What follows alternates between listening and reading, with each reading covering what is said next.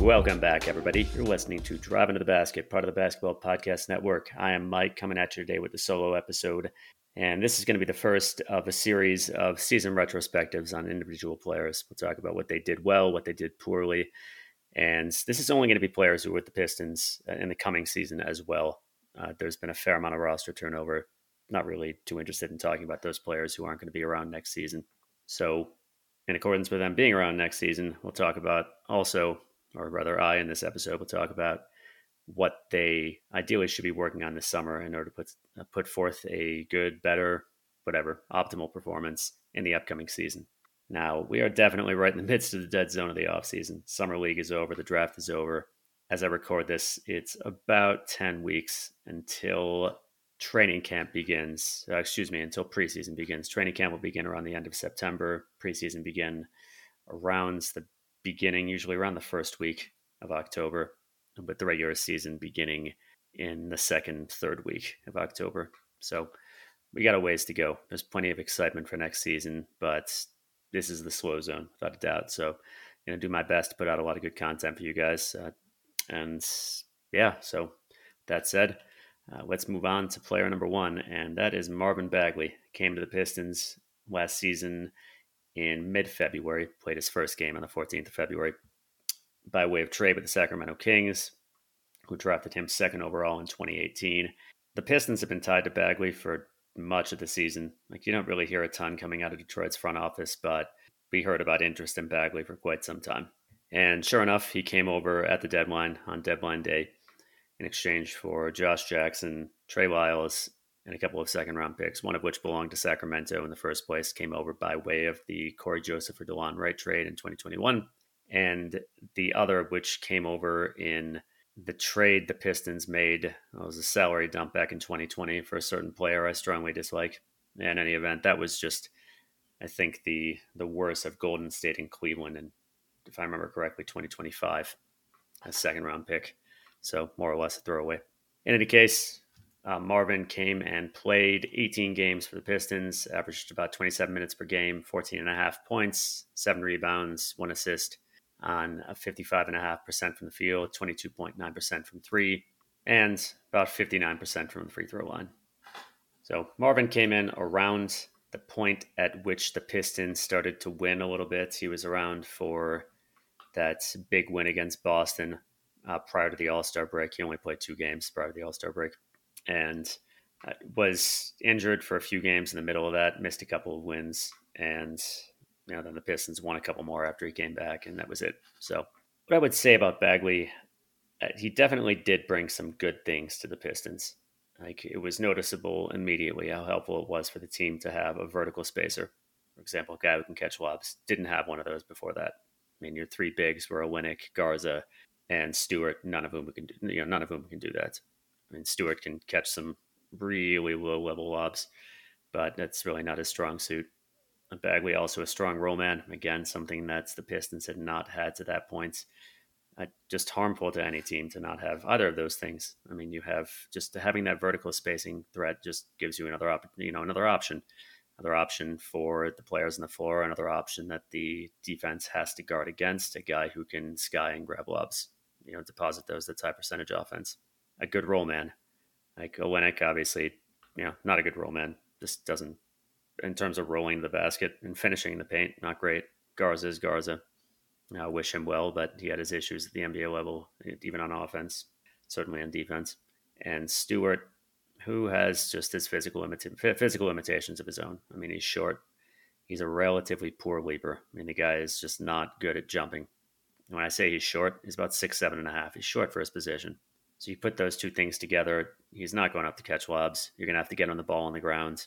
And he scores from below the rim, which really doesn't help in terms of finishing there. Also, doesn't have the greatest hands, which means he drops a lot of passes. And if you get a bullet pass you're sending to him, shouldn't count on him being able to catch it. And yeah, again, scores scores below the rim in a not particularly efficient way. Stewart was in the absolute doldrums of the league for centers in terms of efficiency in the restricted area. That's another thing Bagley brought. Very, very strong finisher in the restricted area for the Pistons. He was generally like in the, in the high 60s throughout the rest of his career. For the Pistons last season, he managed about 78%. So that's pretty darn good, needless to say. So you got those three qualities: a strong vertical spacing threat. Like Bagley is an excellent athlete. He's not like super long. He's got about the seven foot two wingspan, I think, which is, you know, if you're talking like not super great, it's in comparison to his height since he's close to seven feet, but it's enough. He's an excellent leaper. Like by all means, a great functional leaper. On the roll, can roll explosively to the basket.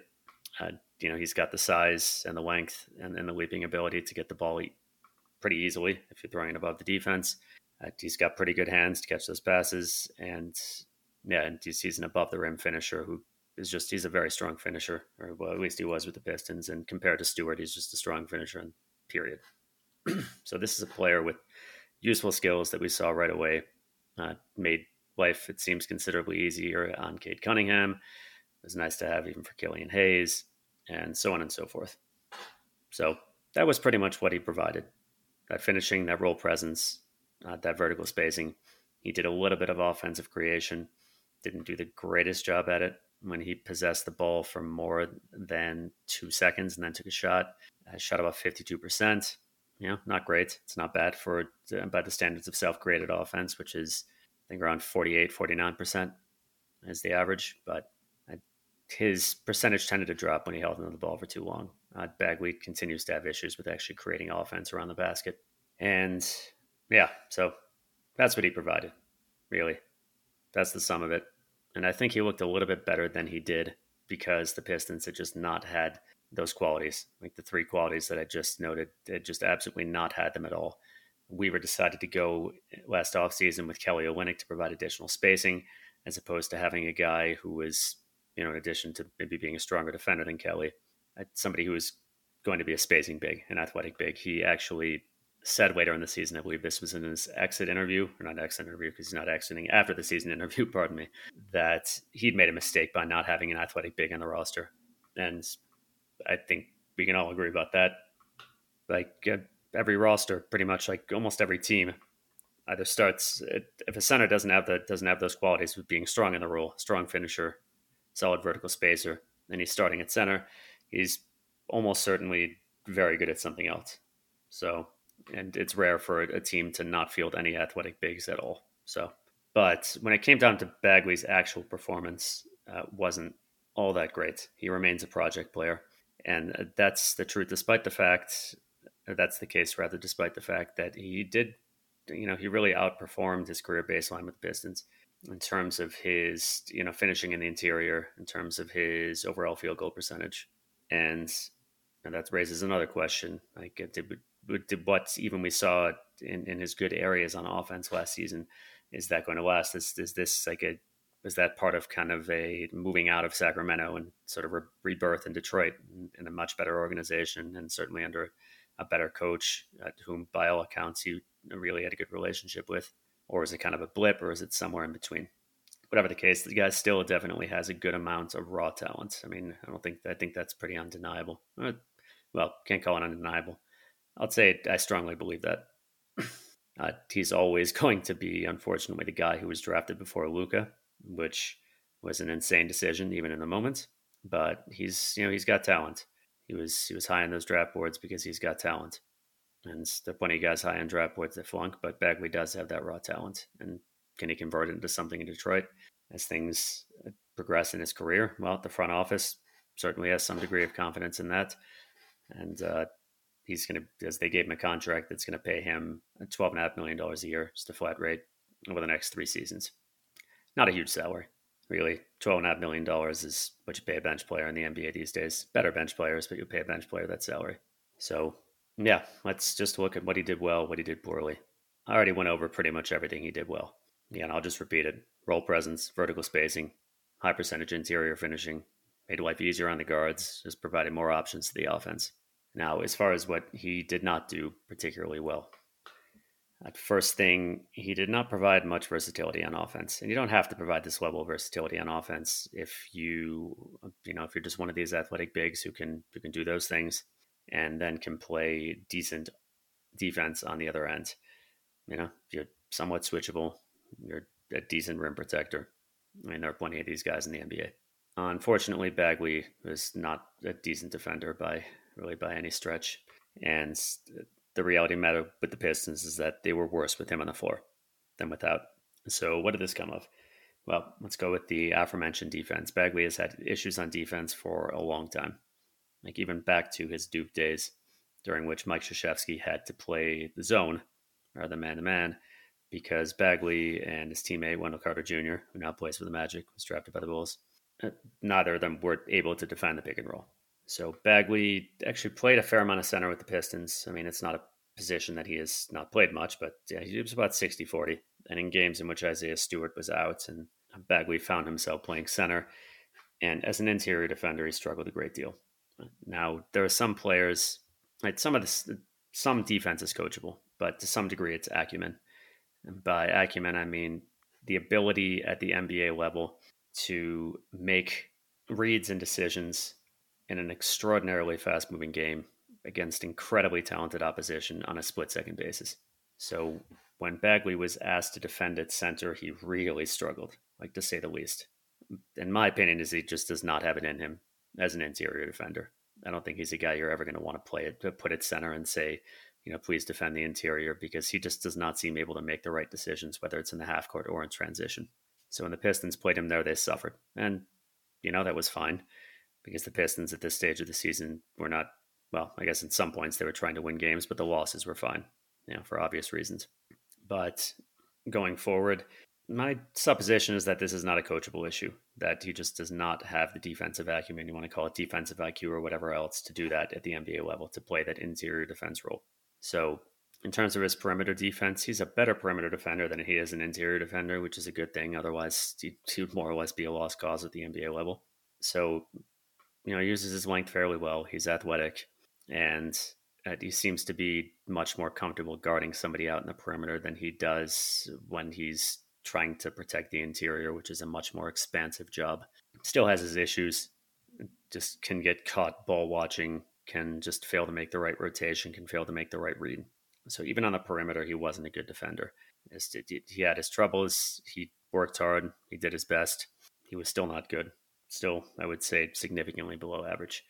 So you add that together to his offense. So on offense, Bagley was not particularly versatile.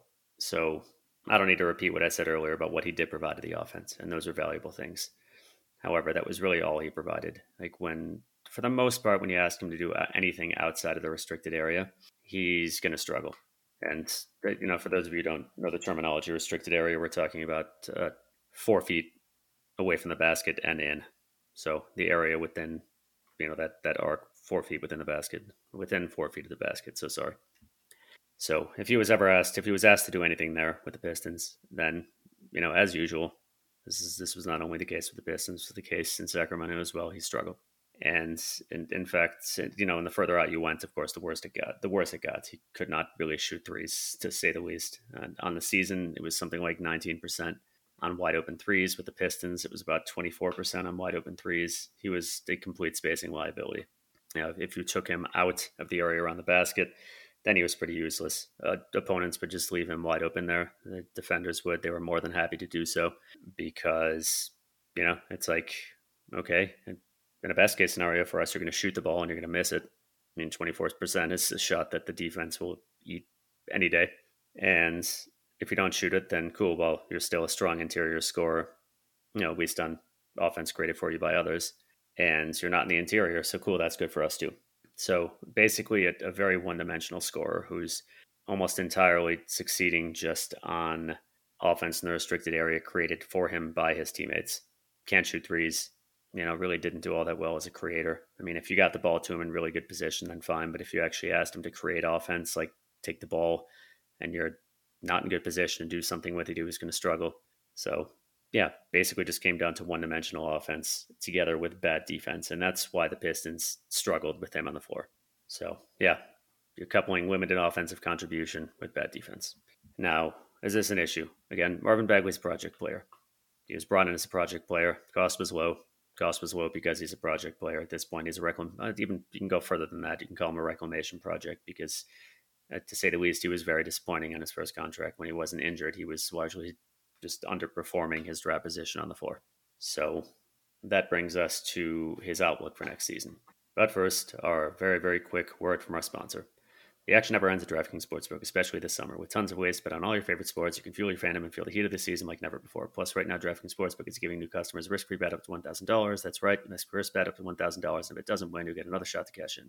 You can throw it on all the major action for baseball, golf, MMA, and more. Plus, with same-game parlay spreads, money lines, over under some props, your betting options feel endless.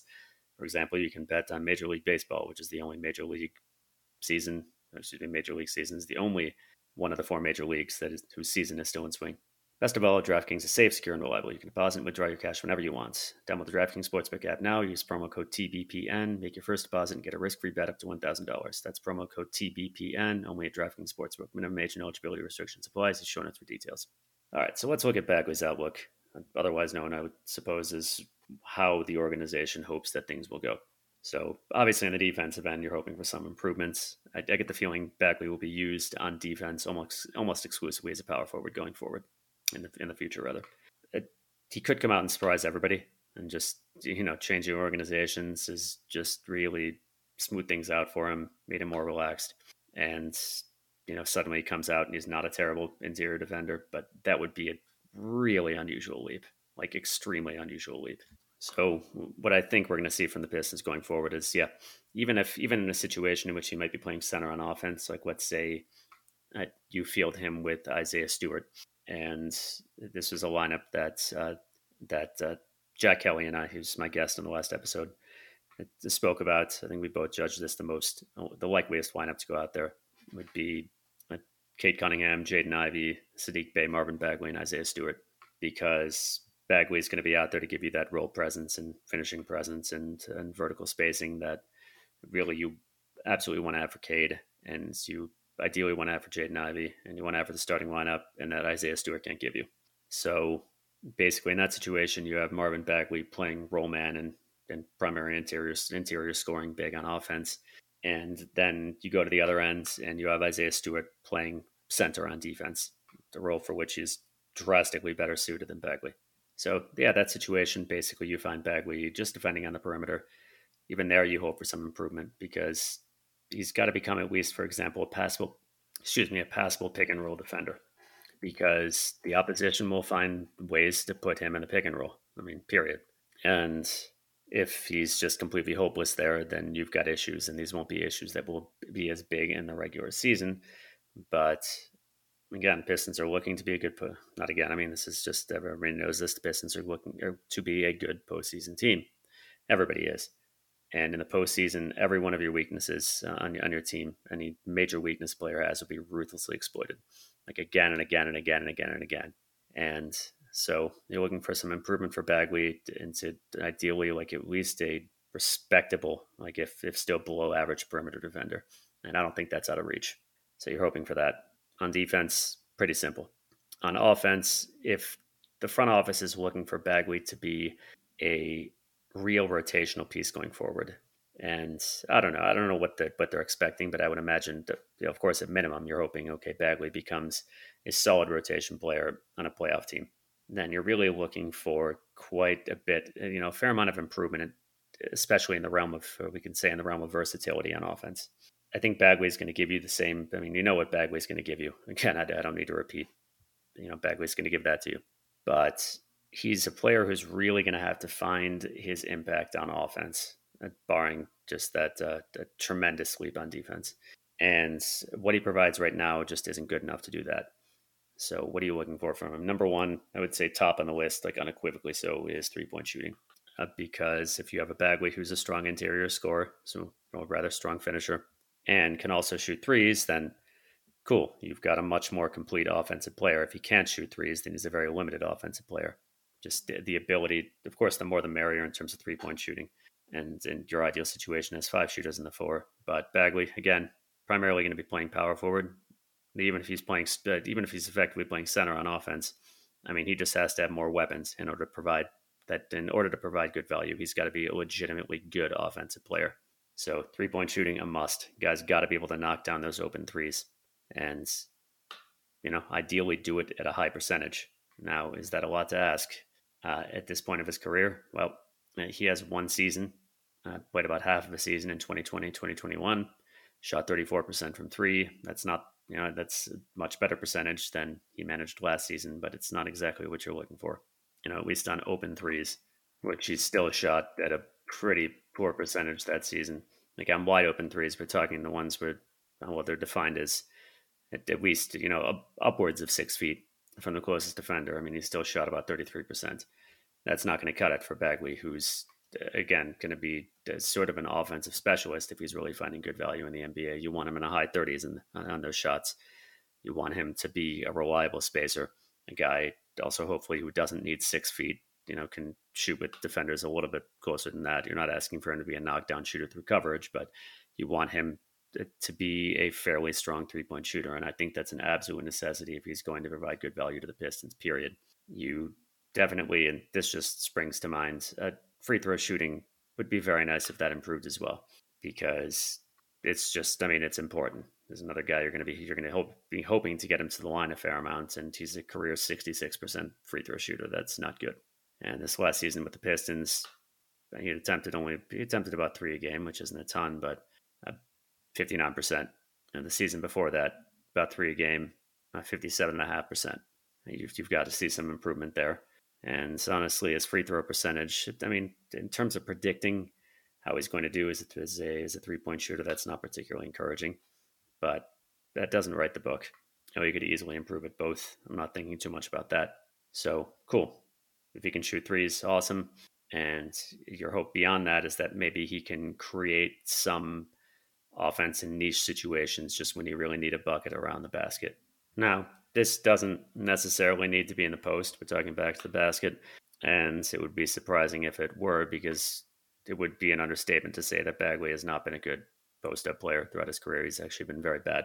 Anything face up offense, whatever.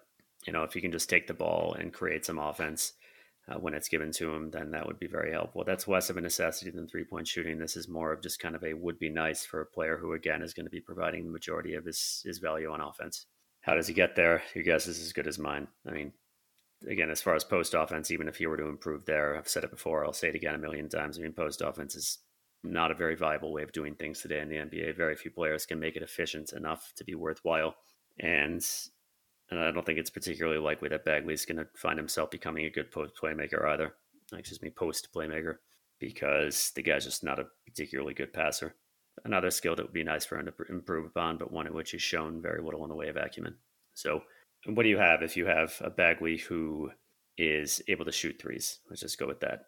Okay, so depends on who he's on the floor with, of course. I mean, if he's on the floor with another athletic big, if you have Bagley out there with Duren, okay, then Bagley's probably not running the role.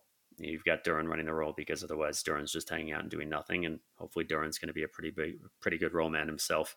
Uh, Bagley, it should be noted, is the more athletic of the two. Uh, Duren is a genuinely good NBA athlete. I wouldn't call him elite. I mean, he's he's very good. Bagley, I would call an, an elite NBA athlete, like not like tippy top up there, but fantastic lever, better than Duren. Not quite as long, but uh, but Bagley is an excellent leaper. Whatever the case, I digress.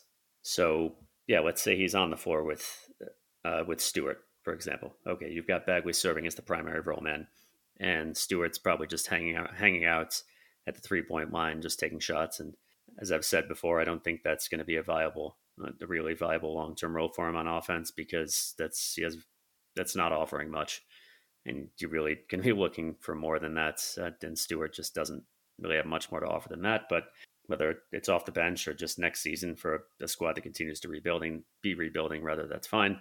So in that situation, you've got Bagley as the primary roll man, and yeah, pretty basic role.